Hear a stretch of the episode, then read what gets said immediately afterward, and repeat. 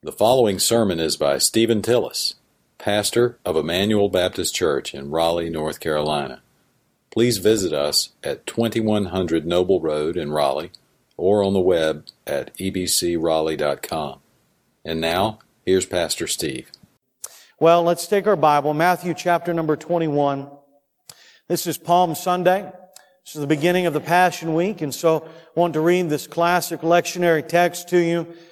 Palm Sunday 21, verse number 1 through 11. If you're just visiting with us today, not familiar with the Bible, there's one in the pew back in front of you. Let that fall to the middle and keep turning to the right till you get to the New Testament. Matthew 21, verse 1 through 11 reads this way. When they had approached Jerusalem and had come to Bethphage, at the Mount of Olives, then Jesus sent two disciples, saying to them, Go into the village opposite you, and immediately you will find a donkey there, and a colt with her. Untie them and bring them to me. If anyone says anything to you, you shall say, The Lord has need of them, and immediately he will send them.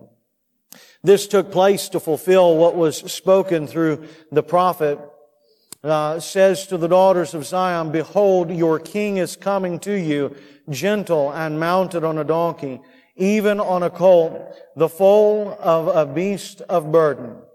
The disciples went and did just as Jesus had instructed them, and brought the donkey and the colt, and laid their coats on them, and he sat on the coat. Most of the crowd spread their coats in the road and others were cutting branches from the trees and spreading them in the road and the crowds going ahead of him. And those who followed were shouting, Hosanna to the Son of David. Blessed is he who comes in the name of the Lord. Hosanna in the highest. And when he had entered Jerusalem, all of the city was stirred or shaken, saying, Who is this? And the crowds were saying, this is the prophet Jesus who comes from Nazareth in Galilee. Would you bow with me for a word of prayer? Our Father, now we thank you so much for a beautiful Lord's Day and this Palm Sunday, the opportunity to come and have Bible study together and then to gather in corporate worship and sing and pray, greet each other and give. And now, Lord, we are opening your inerrant and infallible and inspired word. And when we read the words of scripture from Genesis to Revelation, we are reading the very voice of God. And so I pray now that you would cause your spirit to use the word of God to collide in the hearts of men and women and boys and girls that we might be changed by the gospel of Jesus Christ.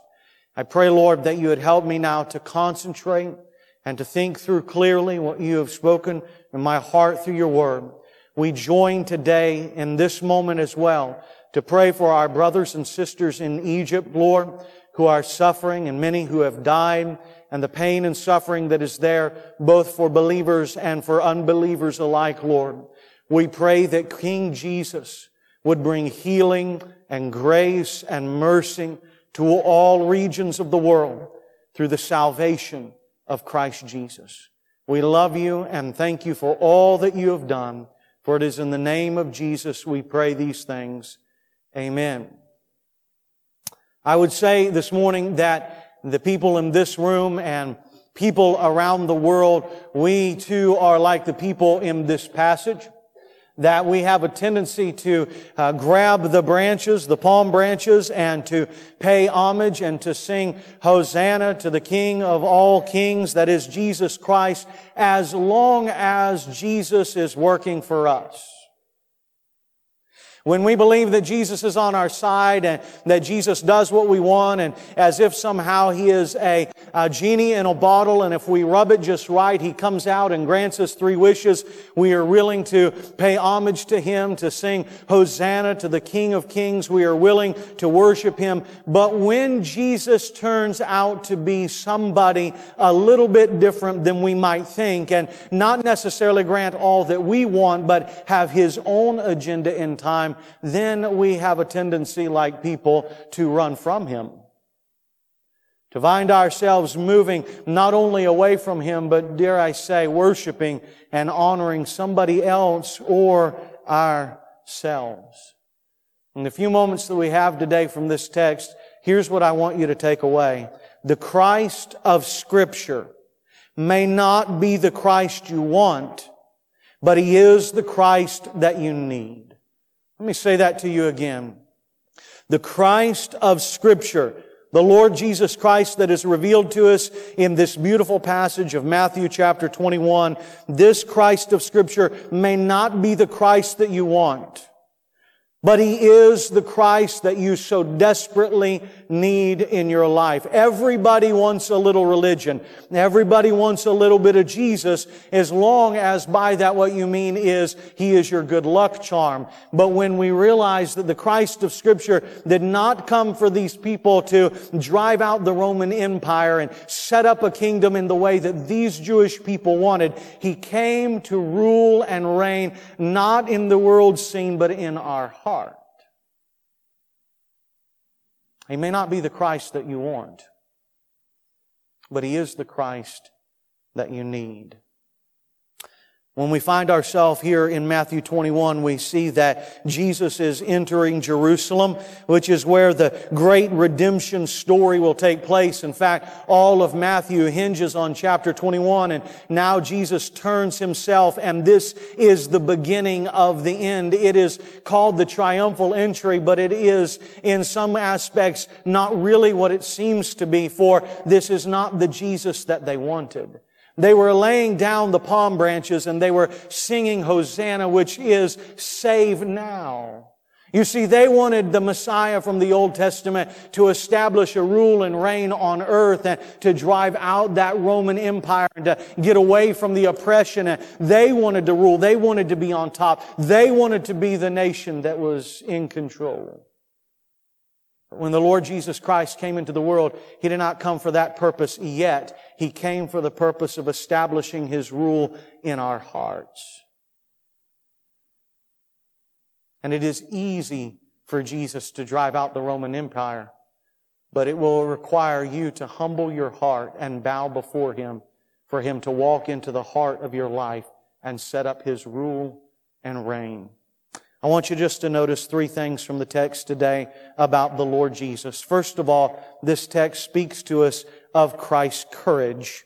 Christ's courage. Jesus knew full well when he was entering in to this hostile city. However enthusiastic these crowds might have been, the authorities hated Jesus and they had already sworn to eliminate. So with all of the pomp and all of the circumstance and all of the confetti and everything that was going around at this moment, laying down all the palm branches, Jesus still knew that he was walking right into the teeth of the enemy. He knew that he was walking into a city that hated him. They denied him. They did not believe he was the promised Messiah from the Old Testament, and they were going to take his life. But can I tell you this? Jesus still went forward. Amen?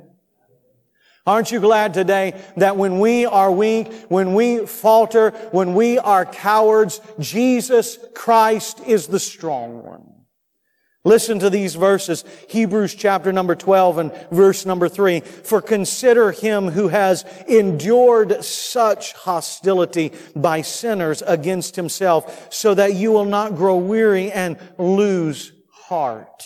Listen to Isaiah chapter 50 and verse number 7. For the Lord God helps me. Therefore I am not disgraced. Therefore I have set my face like a flint and I know that I will not be ashamed. Listen to Luke chapter number 9 and verse number 51. When the days were approaching for his ascension, he was determined to go to Jerusalem. This text teaches us of the courage of Jesus Christ.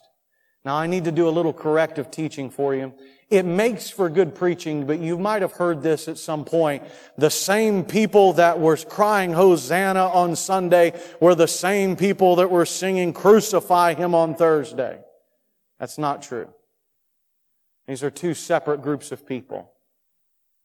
These people on Thursday and Friday that would cry out, Barabbas spare, crucify this one, We'll not have this one to rule over us. That group of people were crying that out because they didn't want him to be deity. They didn't want him to be God. They didn't want him to be the promised Messiah from the Old Testament. But the people on this day that are crying out with joy and worship and honor, they're doing so because they misunderstand why Jesus was coming in the first place. And can I say something to you today with the lights flickering a little bit? Maybe that's, we're doing that for effect. It's the power of God, you see. You see, it's easy there for us to stand and talk about those on Thursday and Friday that were denying the cross and denying the deity of Christ. But I would say to you this, sometimes it's not that we outwardly deny Him uh, directly, but indirectly when Jesus does not meet our own expectations. We'll worship you as long as you do what we want. We'll worship you as long as you're the God and the King and the Messiah that we want. But I want to tell you this. Jesus has the courage to move beyond all of our unbiblical expectations and all of our idols and really meet the genuine need of our heart. The genuine need of the heart of the people in the text was not for Jesus to rule and reign in Jerusalem, but He was to take away the sin of our life and give us a new heart we have a stone heart and he would give us a heart made of flesh. We were on our way to hell and he would make us on our way to heaven. We were children of darkness and Jesus turns us into children of light. What we need is not what we think that we need.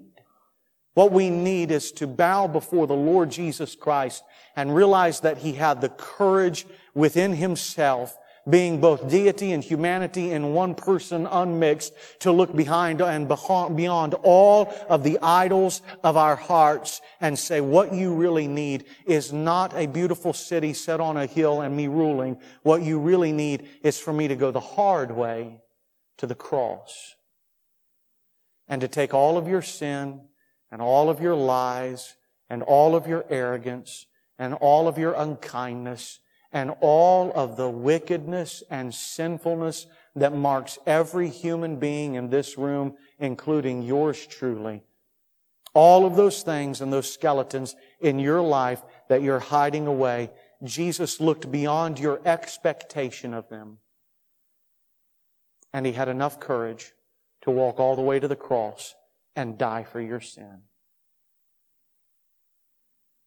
And you ought to be thankful today that Jesus was not allured away by what you wanted him to be, but that he cared enough for you to die for you. Amen? Let me make a second point.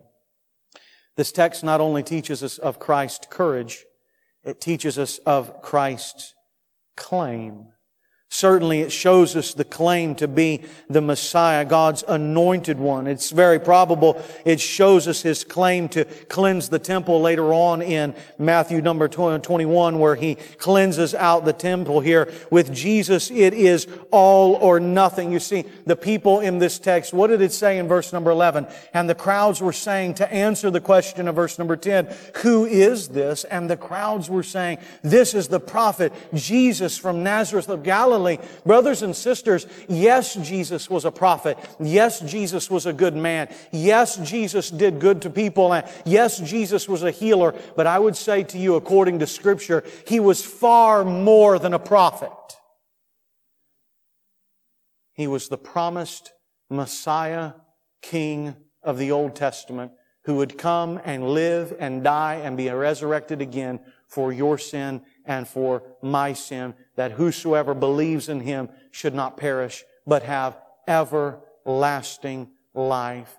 They only assumed he was a prophet and Jesus came to be our king. That is a direct fulfillment from Zechariah chapter number 9 and verse number 9. In fact, you'll notice in Matthew 21 verse number 5, you see how that is set off there, probably in all caps or in poetic language. That's a direct quotation from Zechariah 9 9. Rejoice greatly, O daughter of Zion. Shout in triumph, O daughter of Jerusalem.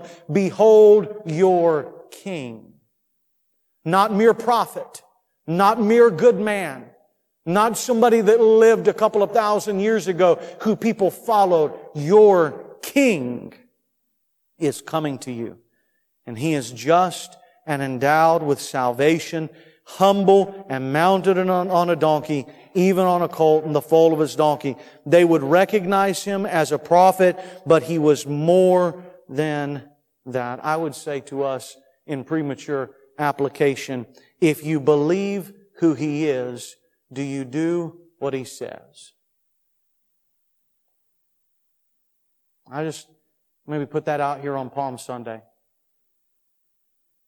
Do you believe that Jesus Christ is the Son of the living God?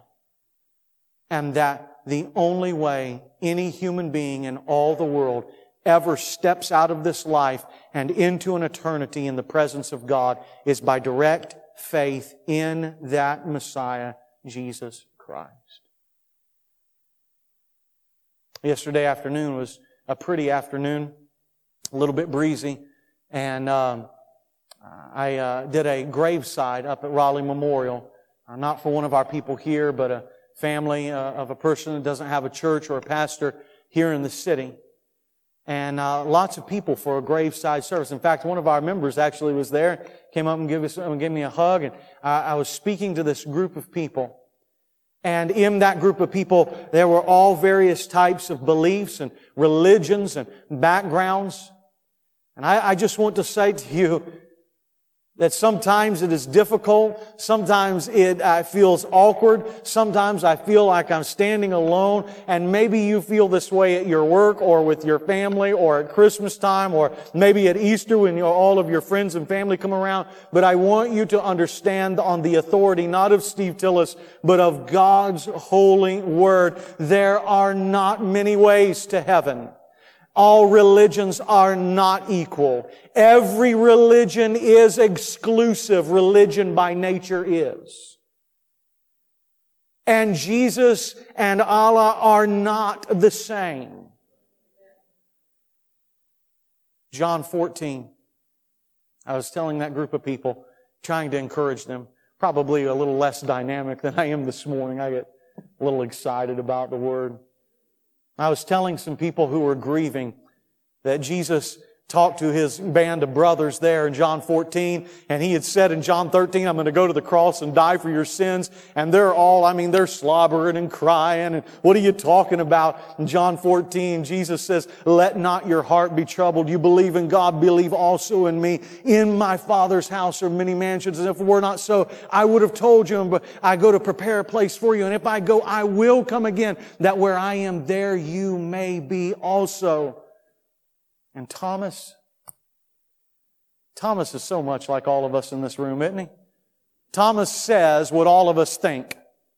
Hey, uh, Jesus, I don't have any idea where you're going, and I'm pretty sure I don't know how to get there even if I had a GPS.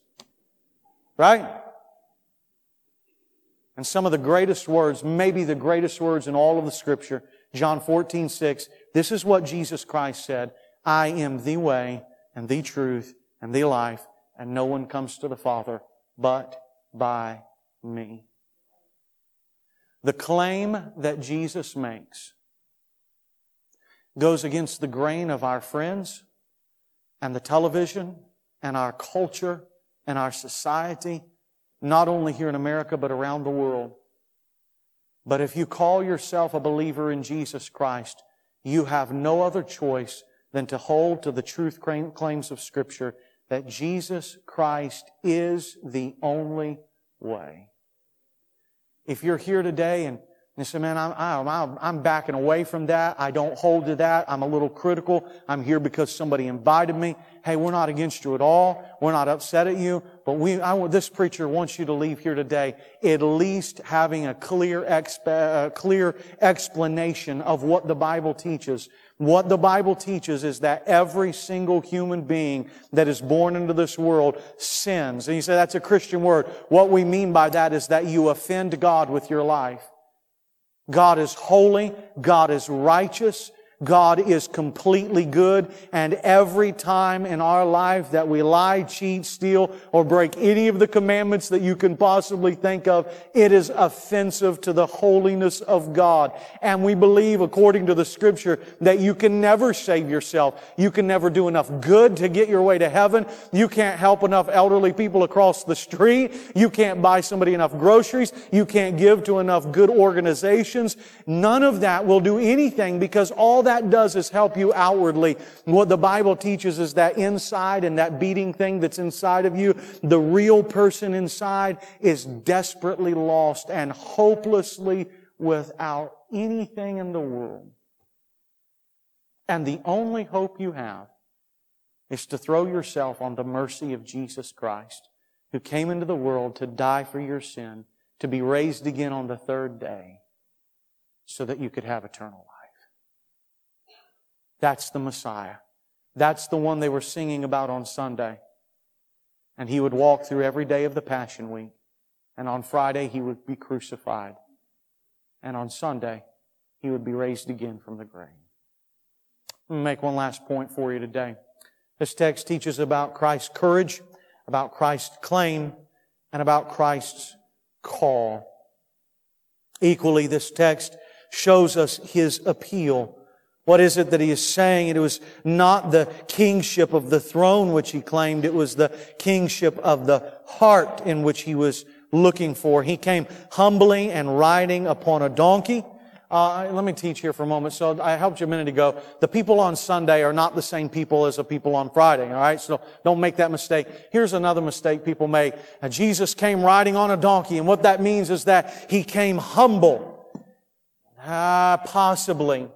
But in Western society and culture, they would have thought of the donkey as being a humble beast. But in the Eastern culture, many times kings rode on donkeys as well too.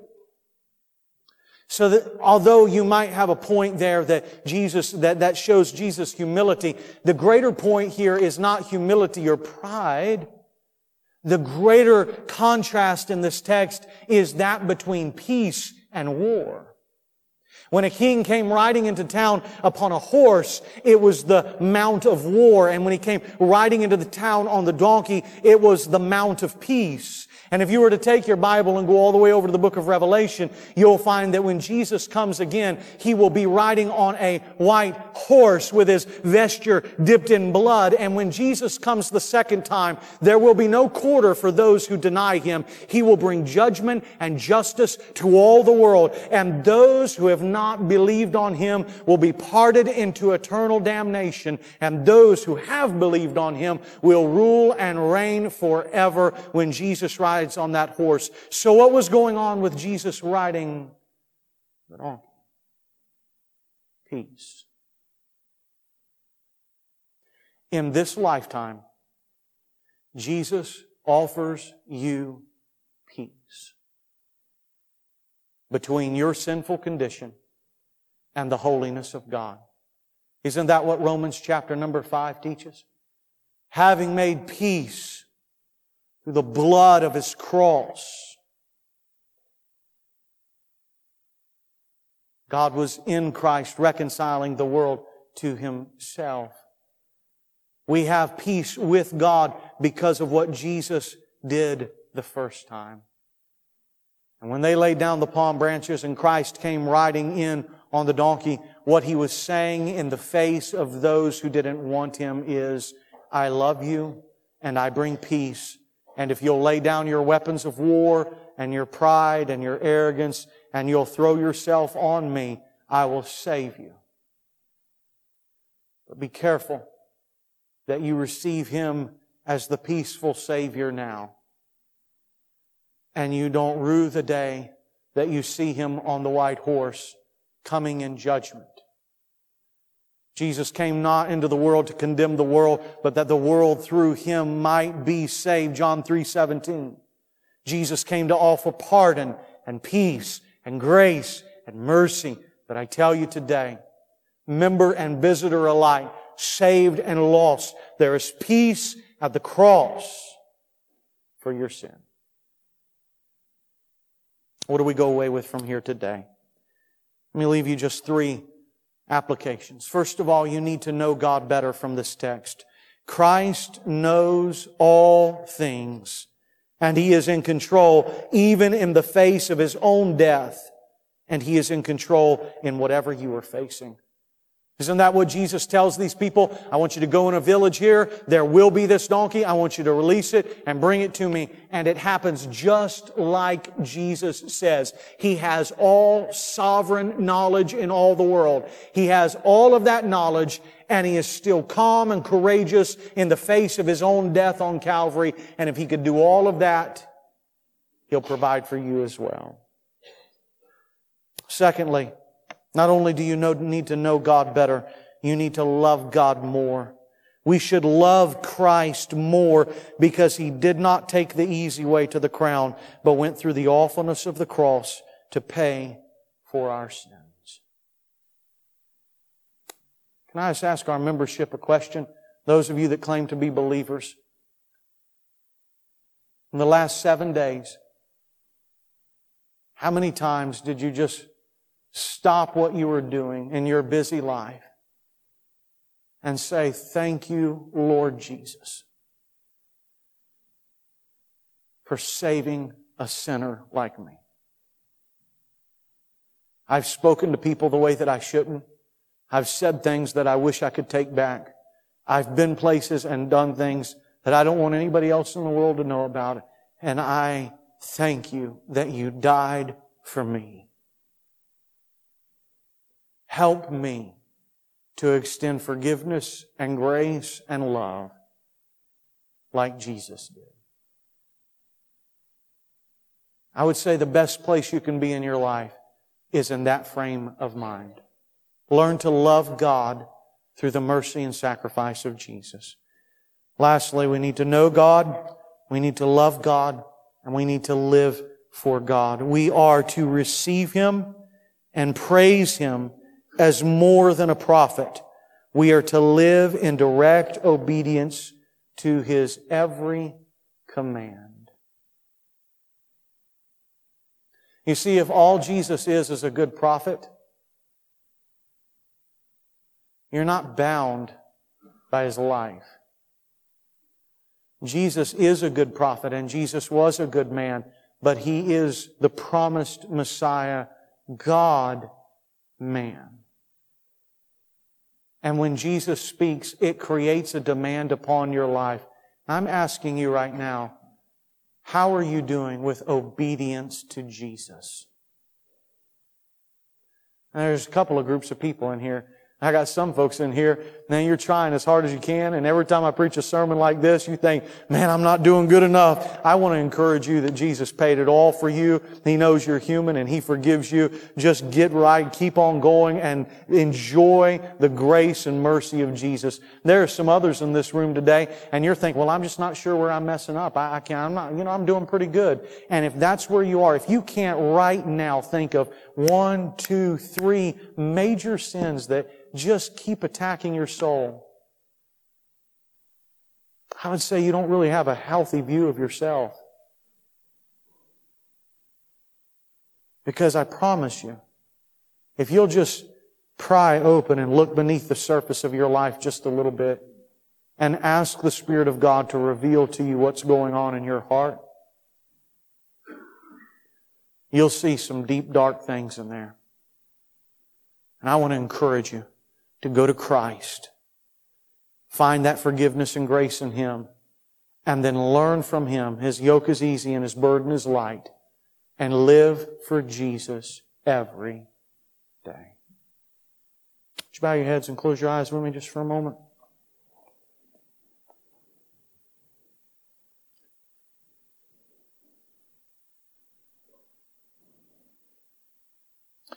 Heads bowed, eyes are closed.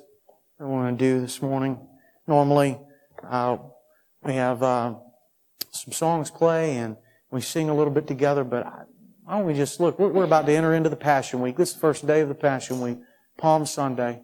Hey, I just want to give you a moment. Right there where you are, would you just pray? Don't worry about looking around at other people. Why don't you just pray? Talk with the Lord.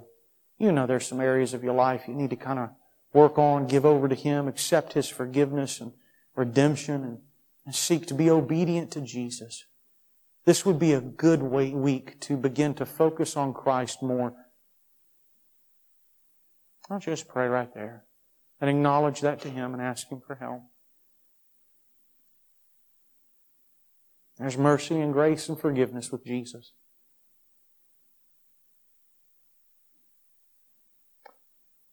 If you are here, you don't know Christ as your Savior, you too can talk with God from a humble and a broken condition.